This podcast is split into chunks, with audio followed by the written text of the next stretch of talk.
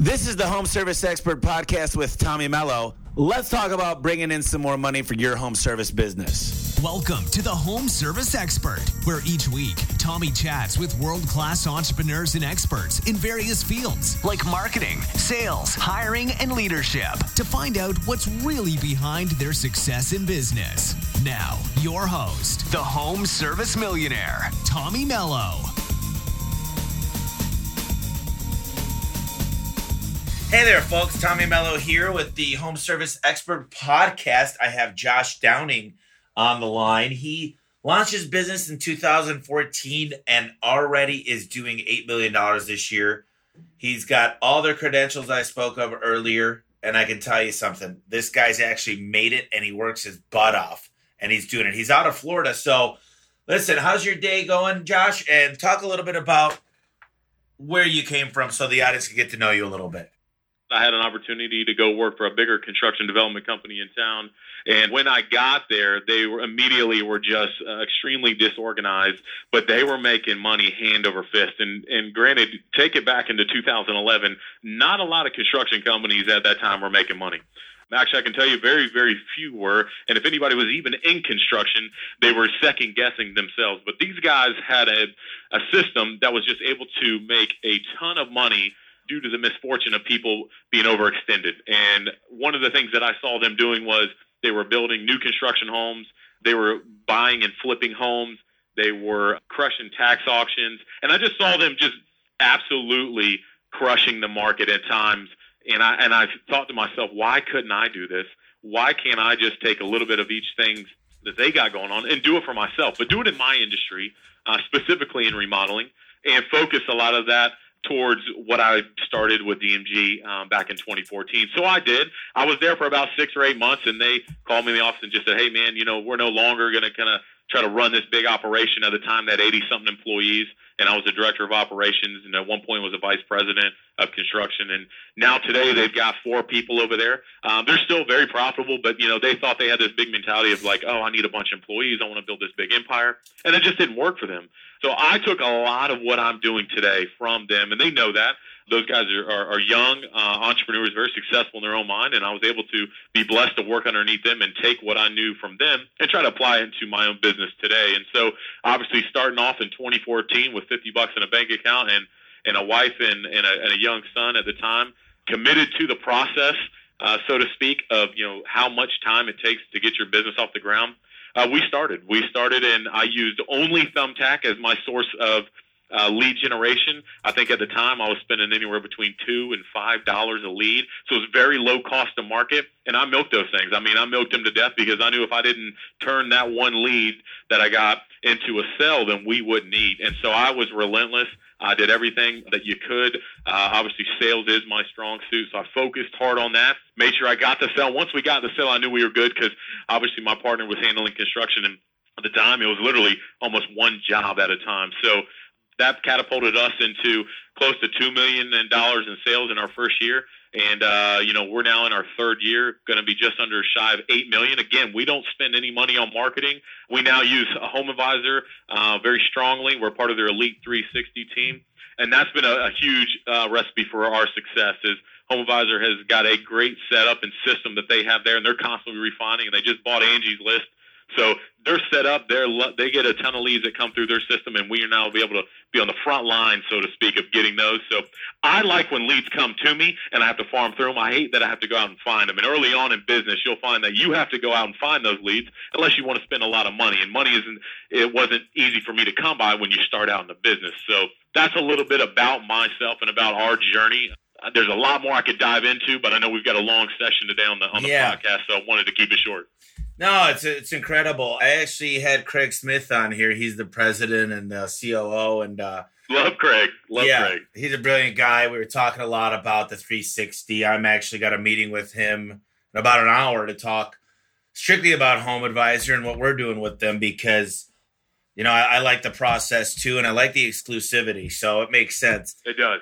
So, you know, Thumbtack, I've used Thumbtack, and, and I'd like to know a little bit more about that because I get a lot of people in the home service industry that don't necessarily and I I don't not believe in anything. I believe in any lead provider because somebody's using them and somebody's making money with them. So The one thing I don't like about Thumbtack that I failed with, and I want to hear your approach because this is why we're doing this for the people out there, is typically you got to give them a price. And I have a hard price giving a price for something I've never seen before. So if somebody says I got springs, yeah. I'm like, okay, I've got, I carry over 50 springs. If somebody says I have this, I could give them general assumptions, but tell me the best way to beat that as far as from your mentality and how you've done so well on Thumbtack.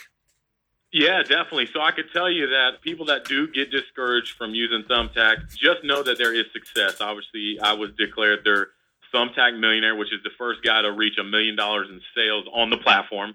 Obviously, it's a little bit easier for me, probably compared to a guy that's selling, you know, springs or something like that, because obviously our our average job cost is going to be bigger. But nevertheless, I still have the same roadblocks that you would have. And so, what I would tell you is, first off, I don't ever give a price out right? I never associate a price. And the way in which I word my response is how I found out that I, each time I would get more and more success. And I've got all the analytics into, you know, every response that I had, and I had it all written down, and they flew me out to Thumbtack headquarters. And I actually was just out there uh, two days ago, and you know, they were uh, talking about some stuff they've got coming up for the for the future, and they're only going to continue to push the forefront for technology there with what they've got. But I would tell you, diving back into the specific analytics of how I responded, is I never gave a price, and I always tailored my response to be as easy and accessible as I could. So walking you through just in my mind of one of my responses, kitchen remodel, right? Kitchen okay. remodel can run you anywhere from, you know, just replacing countertops, three, four grand to, you know, complete kitchen remodel, 50, 60, upwards of $70,000. So there's no way I can associate a price. And I get, and I can tell you that anybody in any industry will tell you the same thing. Eh, whether you, like you said, you've got 70 different springs, there's no way that you can hone that in. And so by offering a no price, they immediately, okay, well, what does it say in the body? Well, I immediately wanted to categorize myself in three ways. I wanted to immediately validate myself as a legit professional without them having to go anywhere else.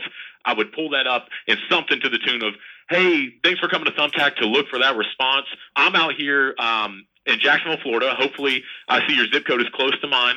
I'd love to see if I could come out and take a look at your project. But before I do, I wanted to just let you know that I've been declared the Thumbtack Millionaire. And even before that, before I was that, I would say, hey, you know, here's some articles we've been featuring, or hey, you know, if you're not validated in your new company, then I would I would switch it even in uh, even more up so than now. I probably would offer up, hey, for, I'll give you 50% off because at the end of the day, you've got to get in front of that customer. You've got to grab that review, and once you grab those reviews, it's almost kind of like money in the bank. I saw that the more reviews I had the more success I had at landing the job. So going back to, okay, I didn't put a price in there. I tried to immediately validate myself as, hey, I'm a thumbtack millionaire. I've been featured on CNBC Entrepreneur Magazine. You know, here's some articles, read these.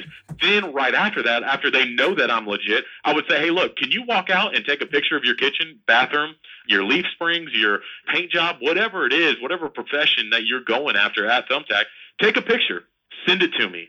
Let's talk over text, and I can give you a rough number that way, you don't have to worry about, oh, you know, he's too high, oh, he's too low, he's too shisty.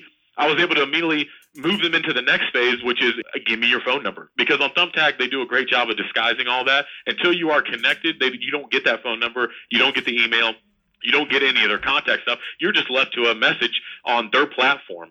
So once they would text me, hey, I just got your response and nine times out of ten, I would just get random pictures. They wouldn't send a name or a number or anything, and I would just get four or five pictures of somebody's kitchen. You know, usually two, three days later, and I'm like, "What the heck is this?" And so I would drive back in, and I'll say, "Yeah, okay, great. You know, is this this kitchen remodel that I saw on Thumbtack? Oh yeah, so sorry, my name's Kevin. You know, you sent me a thing a couple of days ago. Sure, great, Kevin. Well, this kitchen, you know, what are you looking to do here? And I've started that conversation of, okay, now I know what he wants to do. Now I've seen his kitchen. I didn't even have to show up. I've spent zero money, and now I'm going to go ahead and toss out a number that makes sense for me and my company. So I'd say, hey, if you're looking to do cabinets, countertops, and move a couple rolls around here, you know, you're probably going to be around 30, 35. Does that sound like where you want to be financially? Oh yeah, no, that's actually great. That's that's kind of that's actually lower than what we thought. I usually don't ever get those, but you know that's right around we wanted to be. And so if that's where they wanted to be, immediately I know that I've got a legit buyer a legit job and I need to get out on site and put this into an estimate form ASAP. Now, if somebody tosses me something back that says, hey man, yeah, I was thinking I was going to get this kitchen done for 10 grand. Man, I didn't spend no money. I didn't waste no time. I didn't spend no gas. All I have is a couple text messages back and forth, a couple pictures, and now I know this guy's not not legit. He doesn't have any realistic clue of what this is going to cost. So no, you're not one of my buyers. You're not you're not somebody I want to do business with.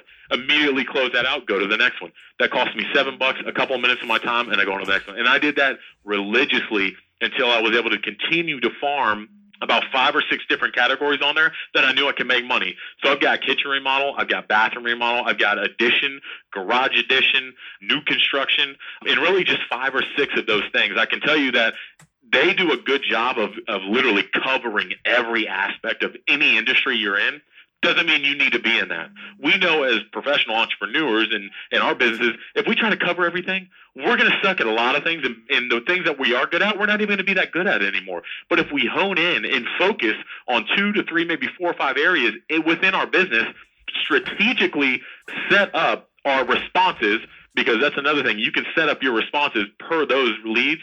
So say a bathroom comes in, I've got a specific bathroom quote that I send to people. Kitchen comes in, specific kitchen quote and again, going back to you can text me. I don't. You're not going to see a price from me, but I can guarantee you I'm going to be better than the competition. And here's why: they wouldn't feature me in these articles in these magazines if they if I, if I didn't know I was doing something good here. So hopefully that kind of sums up kind of a little bit about Thumbtack and how I use it. I've had extreme success there. I continue to have success there, and I know that it's only it's only by a process of refinement, though. With anything, you know, when I first came out, I got lucky, got a little kitchen that I hit out of the park for maybe six or seven thousand dollars, and that was it. And I made a little bit of money, and I said, "Man, this site is legit." But I didn't get another lead that I converted for probably another forty or fifty leads.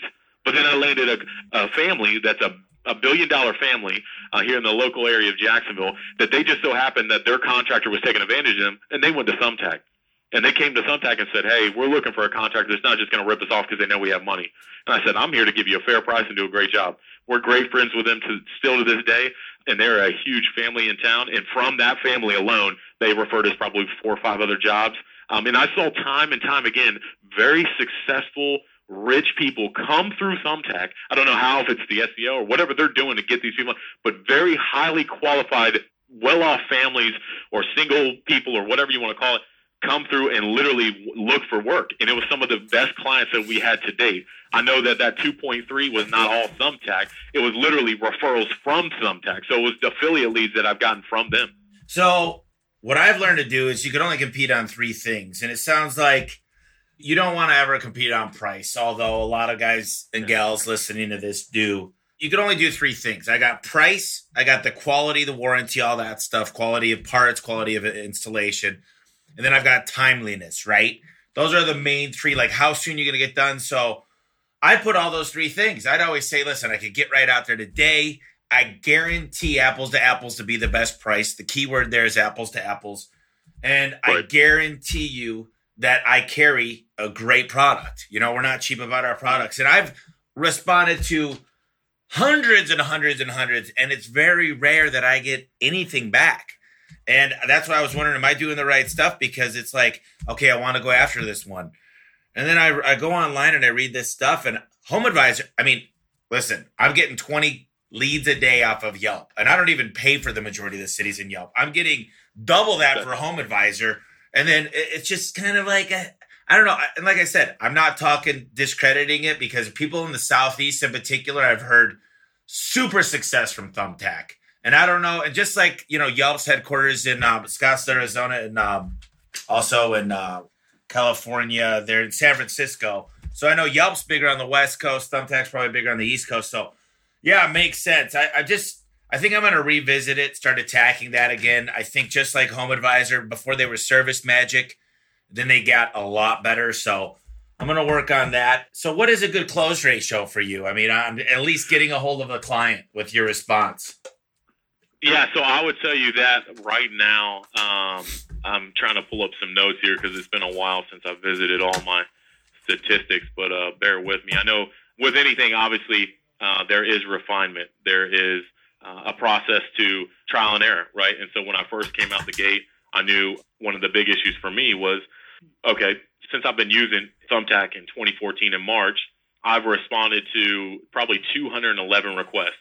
Out of those 211 requests, 26 of those people actually responded, which is a less than a 12% response rate. So, you know, one out of 10, I'm going to get a response with an average lead costing me anywhere between seven to $15. That's nothing, nothing in the scheme of things. from those responses though that I got, so when someone actually responded, I've been hired 20 out of the 26 times. That's a 77% close rate with my average total job being hired of around 100K. My smallest job that I got was $6,000, which is that first kitchen I was telling you about. And my largest job was a $900,000 custom home build that we got.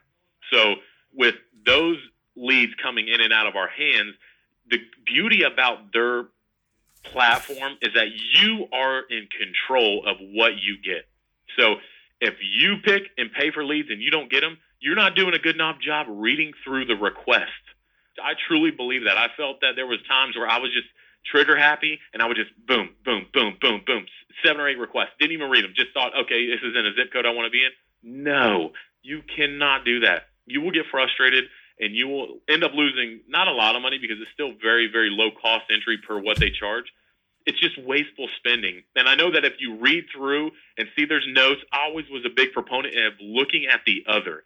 So there would be a, a tab in the other that would say, okay, I've done kitchen remodels before. I'm looking for granite countertops. I'm looking for a white shaker. Got a budget of, you know, thirty, forty thousand dollars. Somebody that spent more time in the notes than they did in the overall body of the thumbtack request. That's how I knew, okay, this guy is serious. He's ready to make a move, at least enough to get me or warrant a response. Or you can get a guy that just fills it out perfect. He's got every single thing in there. He even attaches a couple pictures, which they now um, allow you to do and it just was absolutely a slam dunk for me. I mean, again, when you're talking about the direct leads I get from the thumbtack based people generating over 2.2 million in a two year period, and then with the affiliates, which means I did work for a thumbtack customer and they referred me to somebody else, it was over four million dollars in a two year period that I got just from that. And when you're talking about four million dollars in a two year period, and all we've done is seven in our first two years, four out of the seven million was strictly thumbtack and thumbtack affiliates. I love it.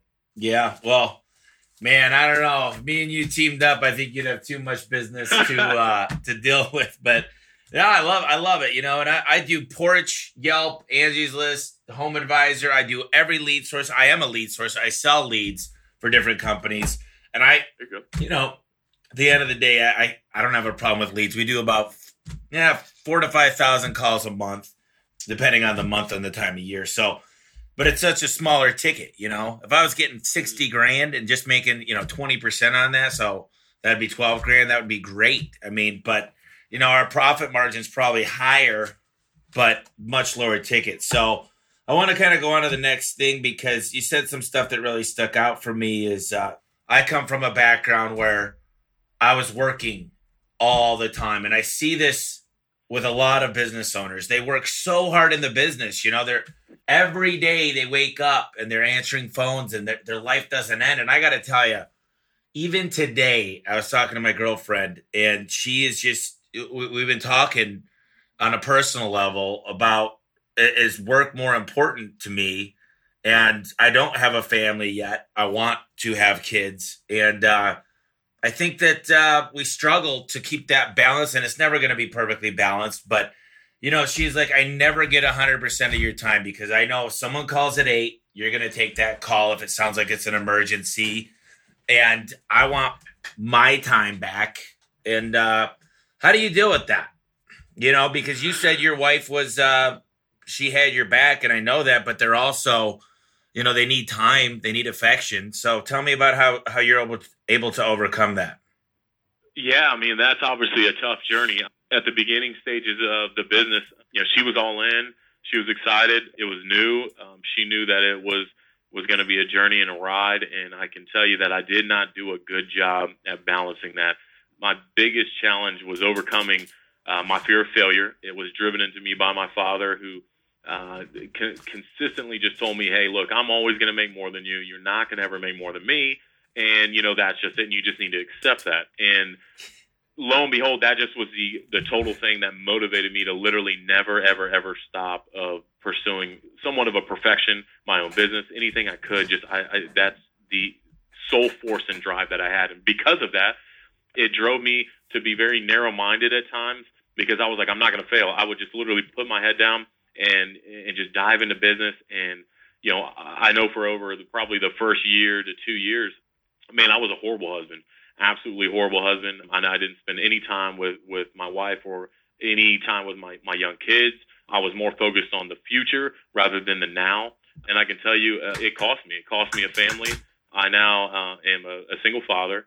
I just recently went through a divorce, and it was just because she said, "Look, I can't. It's it's DMG and me, and there's no way for you to balance that." And I see that. I mean, it's horrible. I mean, it's an absolute uh, horrible thing. And I and I went through a time of depression. I mean, I really did, where I thought, "Wow, was what, what's it all for if you're standing there alone at the end of the day?"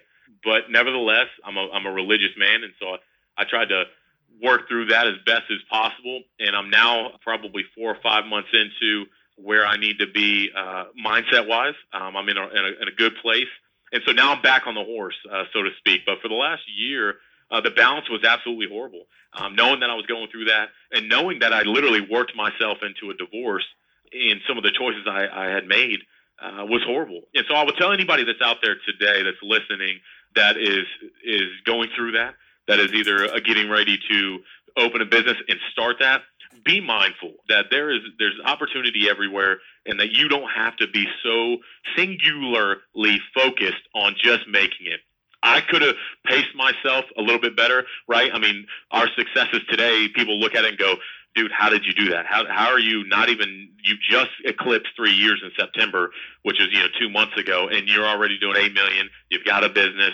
Uh, you in your own building. You know, you, you've got trucks on the road. You guys are crushing it. Like, I went into supernova. Um, if I had it all over to do it over again, I would want my family to be there with me. I would want my wife to still be by my side, and I would want it to probably take it its toll at a, at a lot slower pace you know, what, what's wrong with 1 million, right? You know, and then 1 million to maybe one and a half to 2 million. Really focus on growing the business internally, setting up the systems and processes rather than just me blowing through everybody and sales, just pushing so much through the line that that's how we got to where we are today. And so, I would say that's that's probably has been and was my biggest challenge, and I didn't overcome it. I mean, it it, it won, but I can tell you, I'm standing here still today. You know, I, I am a, a happy man. I've got three children uh, and an ex-wife, uh, you know, that's currently um, slowly working to become one of my best friends.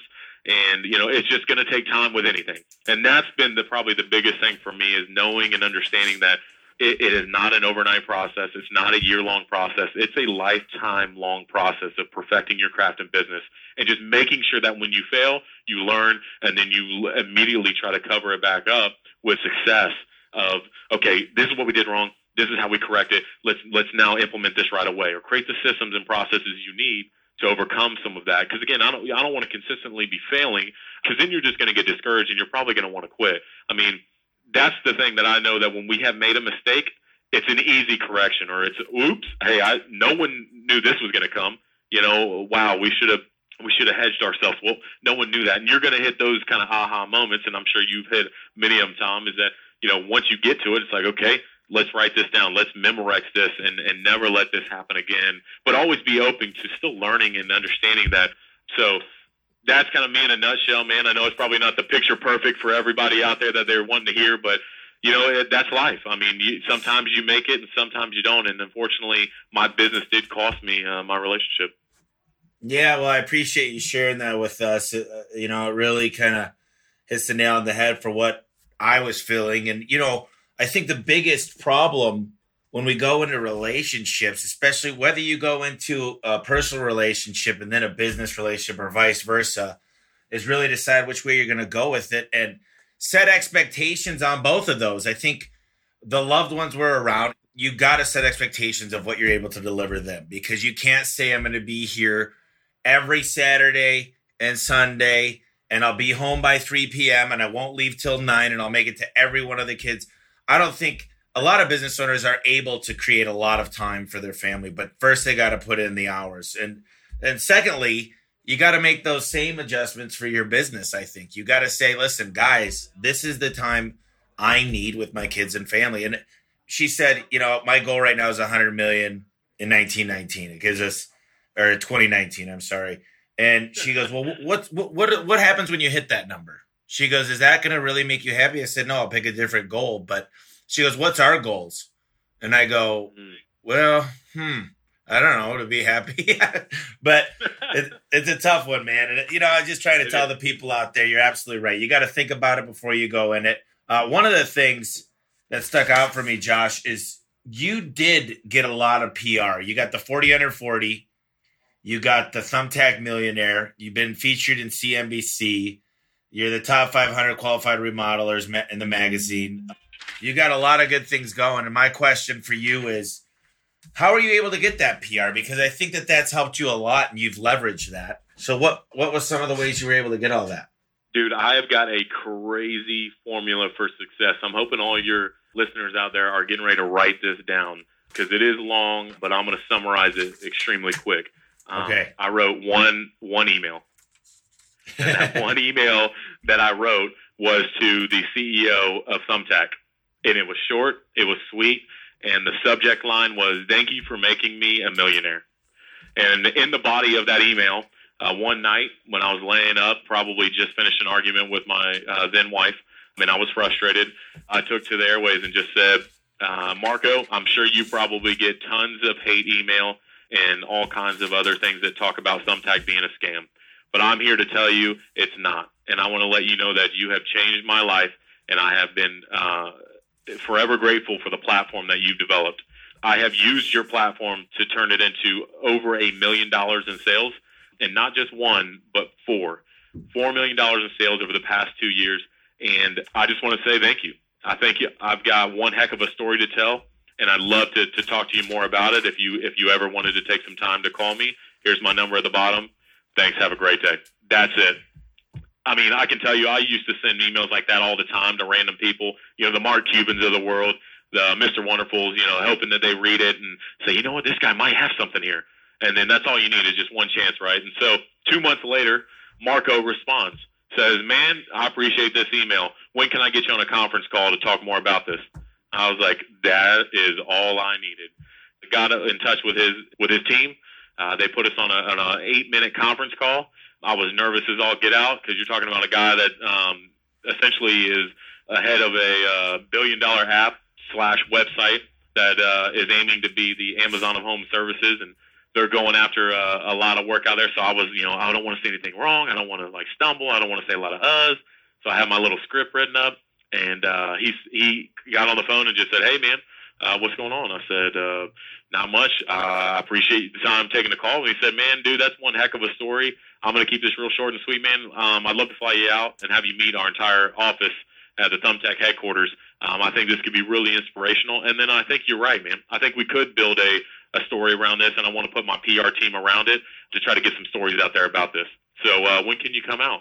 I said, man, you just let me know. I'll make it happen. And that was it. That was literally it from – from coming out there to getting their PR team to do the first story, which is Entrepreneur Magazine, Entrepreneur Magazine to CNBC, CNBC uh, to all the uh, national home building uh, recognition, uh, back into local PR that leveraged that from local news stories. All of that stemmed from one email. One email that somebody just said, "Really? That's all you did? To write one email?" I said, "Hey."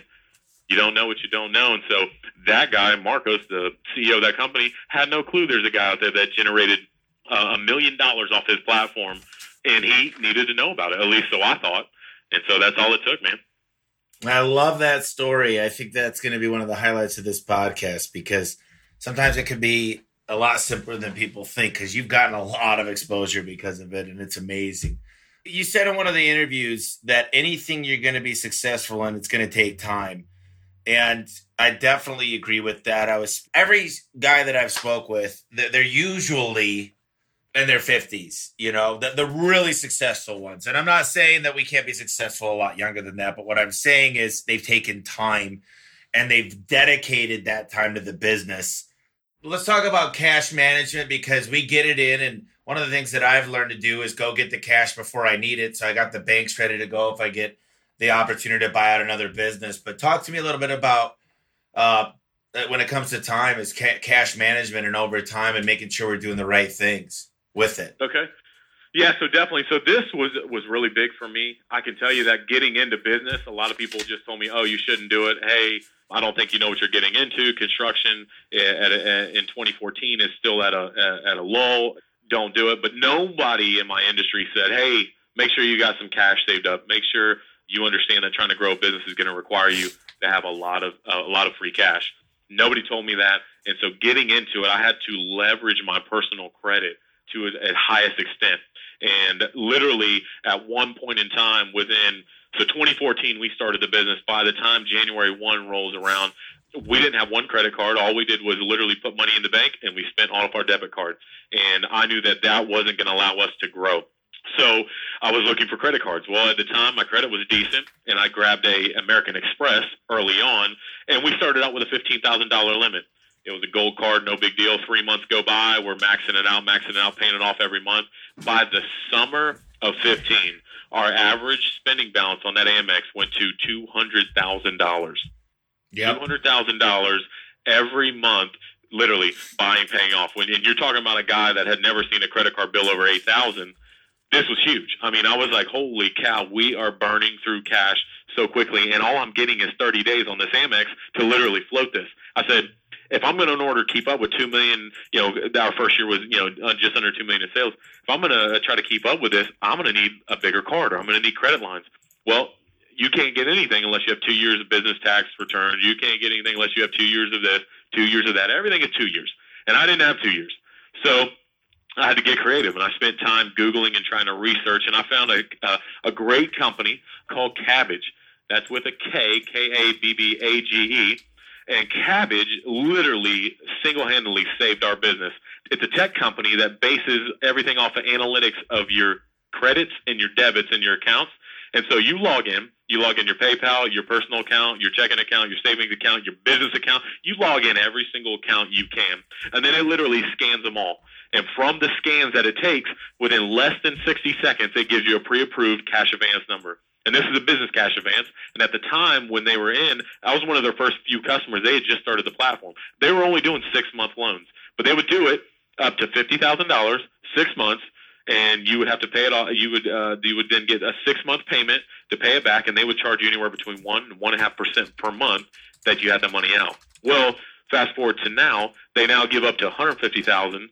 They loan it up to twelve months and it is still at that one and one half percent. But now I was able to do instead of spending two hundred thousand on an Amex, I was able to pull out another additional 50 to 100 of cash to get some of these bank jobs started, to get some of these bigger jobs started that I normally would have to front the money and get paid in the rears in order to make. So that was another huge obstacle that allows allowed us to overcome that and, and push more sales to the bottom line.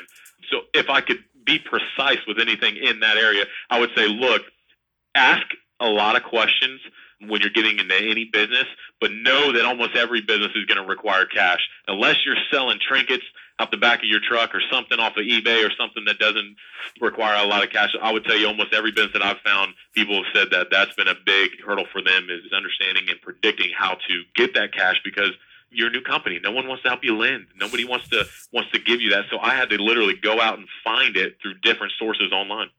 Yeah, that's a great point. That I agree with that wholeheartedly. You got to have the money, and you really, I do think most companies, you're very fortunate because you're in such a high ticket margin. Uh, the overall ticket is just so huge that you don't need the amount of leads. But most people think, yeah, I'm going to get into business. When I'm going to hire five guys, and uh, most people say I'm going to go from being a worker. I know how to answer calls. I've done it before. I know how to book it. I'm going to dispatch my guys. I know I can handle their inventory because I worked in the warehouse for a little while. They think they're going to go from being a worker to a business owner, and I don't think it's that easy. I think you got to think about a lot more things, especially with technology, CRMs, Google, pay per click, all these advanced analytics. So, but no, you're 100%. Get the money first and then figure out what you're going to go with it. So that's great advice. So I'm always one of the biggest things. I just just was in a new uh, employee onboarding, uh, which I always do. One of the first ones I go up and show them a slideshow about where I started, where I, I've been, where I'm going. There was about 12 of them in this class, mostly CSRs. There was a couple technicians. And I just told them, I said, sometimes I'll take a C player, a B player, because I could find them and I could give them the leadership as well. Well, mostly my team. My team's amazing, but they give them the leadership they need to become A players. And sometimes that means finding their strengths and moving them to another department. And uh, my call center manager hates me because I always steal people from them and move them somewhere. But but my point is, leadership goes a long way, and your employees really look up to you as a leader, as the business owner. Tell me a little bit about what's changed from when you first got started in 2014 to what some of those things that might have popped out to you and really been an aha moment as you've grown? I would tell you that I had a little bit of a leg up starting a smaller scale construction company back in 2009 and 2010 when uh, it was very cutthroat. If you had a chance to make another 25 cents a foot, you took it because not only was everybody struggling back then, you just you know, tomorrow wasn't promised anything. So I saw that and I saw that there was absolutely no loyalty. Didn't really transcend to me much. I just thought, oh, that's just construction in a whole. But when I started my company in 14, one of the big things that I wanted to really leverage was a uh, a controlled environment. And I know that probably sounds crazy when you're talking about construction because everybody will tell you, dude, you can't control anything. I get it, but I wanted to try to control 80% of the 100. And by that, I knew it started with the subs and the trades and our employees. I knew that if I could literally build a loyalty within us, that I could predict a better outcome. And so one thing that I started doing was, you know, when we first started, it was me and my partner and his brother, and uh, that was it. And everything we tried to do was subbed out, or we tried to perform it in house with just Jason and his brother. And so you can imagine we couldn't do a lot, obviously, just being a two man team. But as we grew, I knew that the more subs we had, the more exposure we were uh, we had to not meeting deadlines because you know a sub is going to come in and he's going to try to do the best that he can. Obviously, he you know if you're dealing with subs that don't want to help you out, then I don't even know why they're your sub. But they'll they'll do everything that they can, but they're still going to have uh, car problems. They're still going to have father-in-law problems. They're still going to have you know whatever problems you can think of, kid problems. And so those are going to be directly related to your job because they're a sub, you know, a painter, a drywaller, a framer. They're going to have those problems, and then that's going to make you look like the bad guy. So I started to come through and comb a loyalty, almost kind of a loyalty points program within my guys. And I said, look, if you want to be here for the long haul, I always will make sure that I sell enough to keep you busy.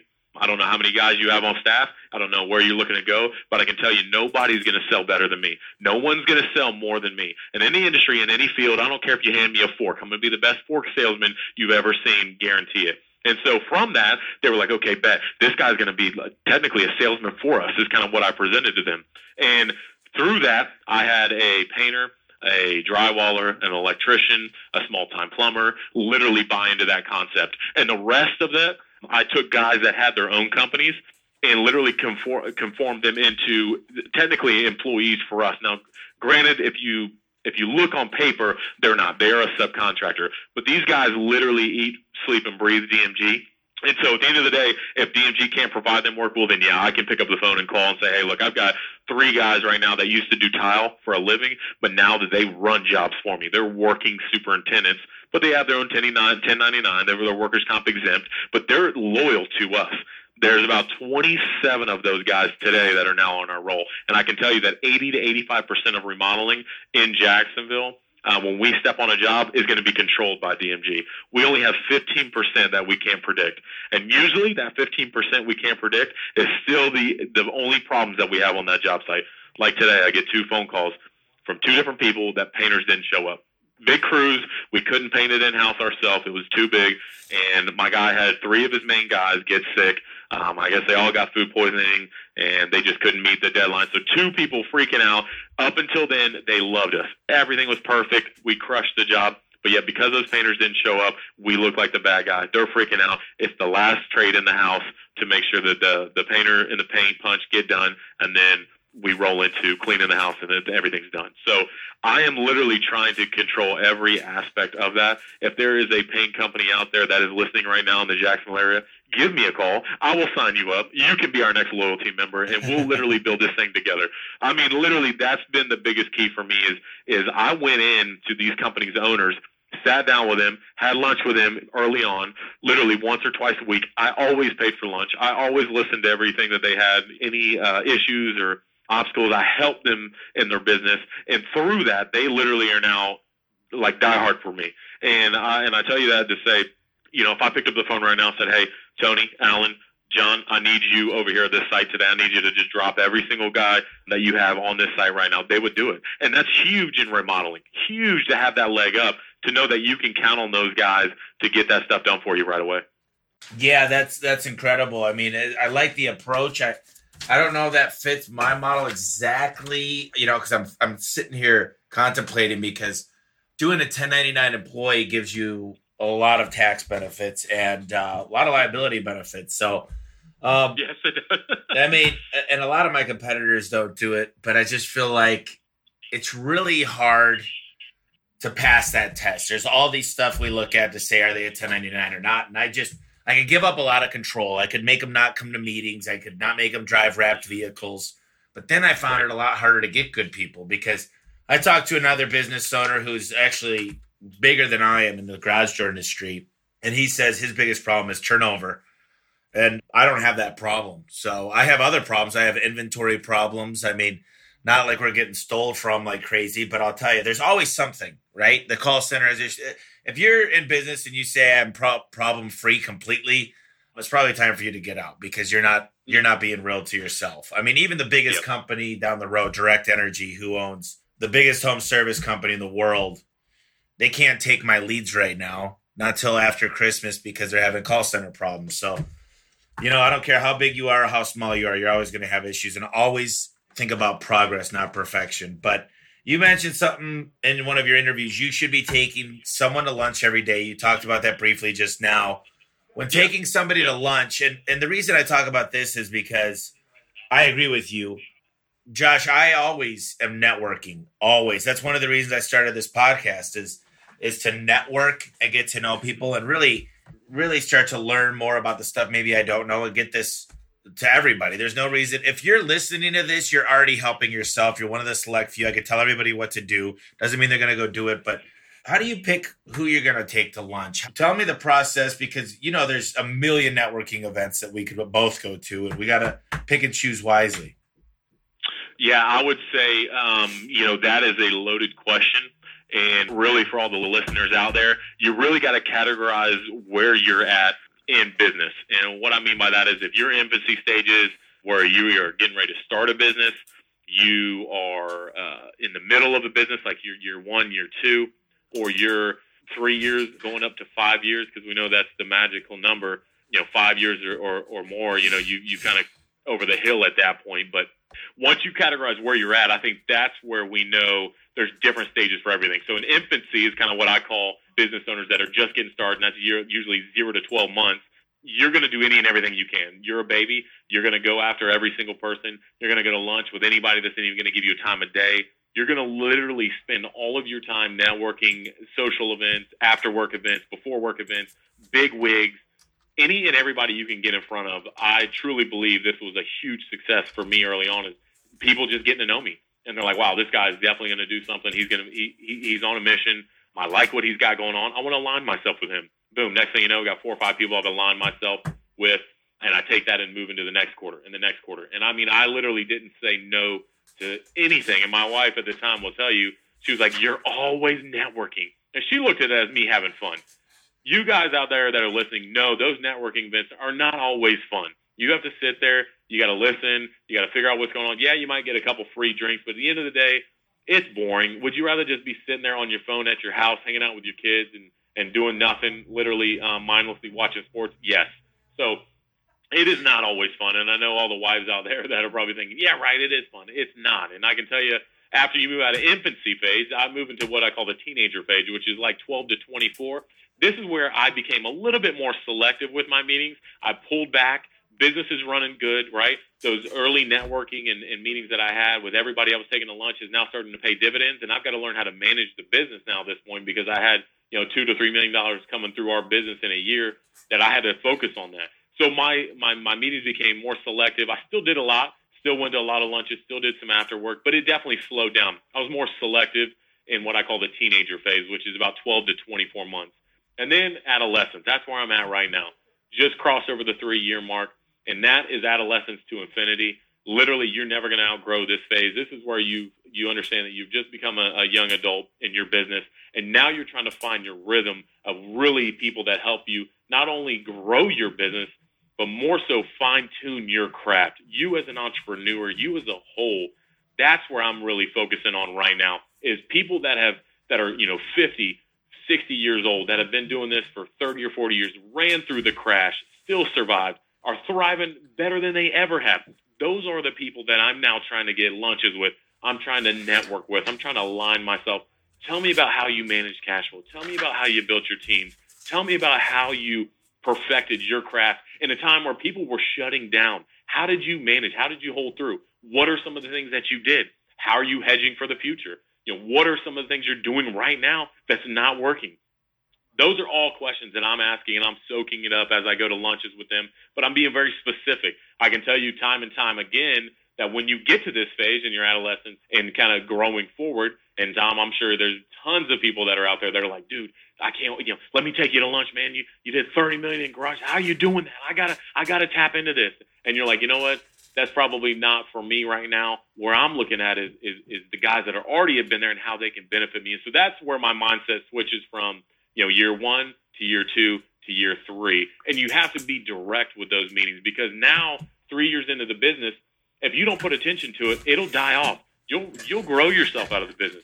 If you don't got enough cash on hand with the jobs on site and the things that are going on, if you don't have a, a literally your thumb on the pulse, within three or four weeks, this thing could, could crash. So you have literally got to monitor it like an EKG that's literally going deep, deep, deep. That does not mean that you have to sit in front of you know the computer or sit at your office 24 7 365 that's the beauty of technology i have found that now i have more freedom to myself than i have ever had and we're bigger than we've ever been so there's a correlation with putting in that time early on, sowing the seed, making sure that you're literally you know doing the things that you need to do that are progressing your company up. And now I'm working on it on the business instead of in the business. Where the beginning infancy stages, you are the business. There's no other way around it. You can automate it and set up systems and processes quick and easy for yourself.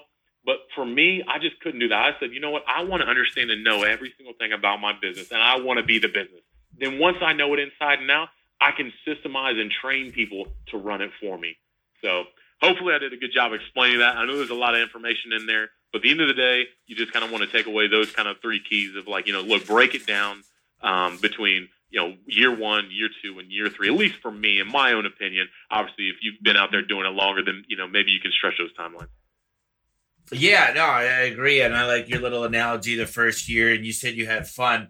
You know, it's kind of funny because networking could be fun, but it's a pain in the ass because anything, just like golfing, could be fun too. You become a professional golfer. You don't right become one unless you're ready to hit balls all day, every day. So, you know, what, what seems like fun to some people because they barely get to do it, you know, fun to you might be going and playing with the kids, but if you're, you know, your ex wife or whoever it might be, if a stay at home mom, for example, I could say, man, I wish I had to stay at home all day and do nothing. Yeah, right. They work their ass off. It's like a full time job for them. So, I think we we look at sometimes we don't really understand what the other person has going on, but we're all trying to do better here, and uh, it's a hard balance. It is, and and it's fun to talk to somebody that's it's kind of like you said, you're in your adolescence or whatever you want to call it, and you've been successful. It's good to see the new things you're doing, and I got to tell you, I've done a lot of things. I've I've trained under hundreds of thousands of dollars spent training on sales, personality profiling, how to hire the best and um, nothing's been stronger than this podcast of just talking to people. And uh, I got to tell you, it's, it's incredible what you're working on. I I usually, you know, we're running out of time, so I just I kind of wanted to talk a little bit about. First, I got well two more questions. Number one, give me a few books that I don't know if you're a big reader, but tell me a few books that that really stuck out to you in the, the business world, and I'll ask you the other one after that. Man, I would tell you, I am not a big reader. I am more of an audio book guy. So even at that, I was actually just talking with one of my friends that I said, "Man, I feel I feel like I'll get halfway into an audio book and I'll be riding in my car, and the next thing you know, I'll be jamming out, or so what uh, feel like I'm jamming out to an audio book, just because I am like that excited about music. Like, like I just love it. So I'm like, I know that I've, I've now lost my mindset, but I, I do love a book, and it's right on my desk, and I'm grabbing because I, I try to read it as often as possible. The Entrepreneur Mind by Kevin Johnson is a great book. Um, that's one of the ones that I recently have read, and I know that there's another book out there that I absolutely love. It's by uh, it's the newest one by Jocko.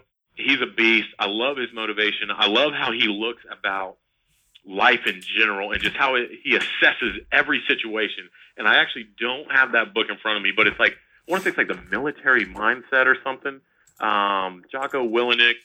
Um, and his newest book is Discipline Equals Freedom Field Manual. That is an amazing book. It is not boring. This dude is a monster. Uh, he was a Navy SEAL. I'm sure you guys have heard about him. Anybody that's listening, if you haven't, go Google him. Watch his YouTube video that says uh, it's uh, Jocko Motivation Good.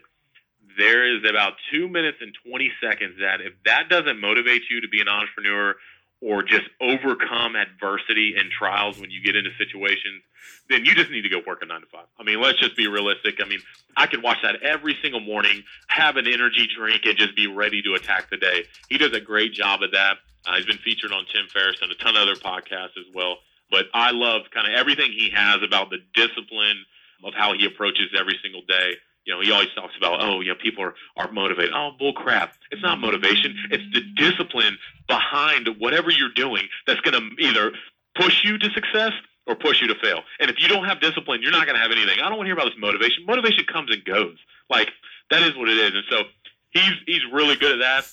I've read a lot of his books, and then I would tell you uh, there's one other one I can't think of. It. It's like a humongous book by Tim Ferriss. Oh yeah, um, I have that. It's called something the Titans, something of Titans. Yes. Okay. Tools of Titans. That, yes. Tool, t- tools of Titans. That is like my um, Britannica, my dictionary, my go-to when I just need a couple hours uh, just to kind of unwind. I love how he's got little inserts of just so many good things in there. That's kind of where I take away from a lot of that stuff because I, I have ADHD to the hardcore extreme. Um, it is hard for me to focus anything longer than 15, 20 minutes realistically in one specific area. But these books, they really captivate me because they're short and then you go to the next story. You're short and go to the next story. So I wish I was a bigger reader. I could tell you it probably would advance me farther in life but it's been one of my one of my Achilles heels, and so I try to do audiobooks. And where I can't read, I try to make up for that with in person interviews type events, yeah. something like this. You know what I mean? When you said, "Hey, man, I want to get you on the podcast," I said, "Heck yes." This is where I pick up more information that any book will ever give you of just in person. Hey, how, how'd you do this? How'd you overcome this? Listening to people, talking ways through it, finding out solutions and problems that people have, creating new solutions because you hear somebody struggling with something, you're like, hey man, what'd you think about this? Have you ever tried this? No, I haven't. Oh, that's a great idea. And they're hitting you with the same information. So I, I am a big proponent of, of, of just in-person meetings. I love those. Like I said, I was just a couple of days ago, I was out at Thumbtack headquarters sitting table side with the CEO and the co-founder, their PR team. And dude, I was out there for probably two, almost two or three hours and it felt like 20 minutes and that's only because of the conversations that we had were so impactful, so meaningful, and were so awesome that you know time flew. Next thing you know, it's Thumbtack Happy Hour, and we're having drinks, and next thing you know, I'm out the door, and I got there at you know two thirty. Interesting. So let me tell you this: this book is uh, called Blue Fishing, and it's by Steve Sims, and Steve Sims is this biker dude that if you want to go and do something he's the guy you call. If you want to go shoot basketball with Michael Jordan or go golfing with Tiger Woods or uh, go hang out at uh, the you know Virgin Island with with somebody famous, he makes anything and everything happen. And uh, this book is simple. It's got some stories. It's got some life lessons. It's short, sweet. I read it on the plane on a three hour flight. Uh, recommend that. And then another book and listen, I don't get paid by these people, by the way. I just, I just, it's just. Let me just make it small. yeah, I don't, no commission, or nothing. Uh, this book called Brain Brainfluence.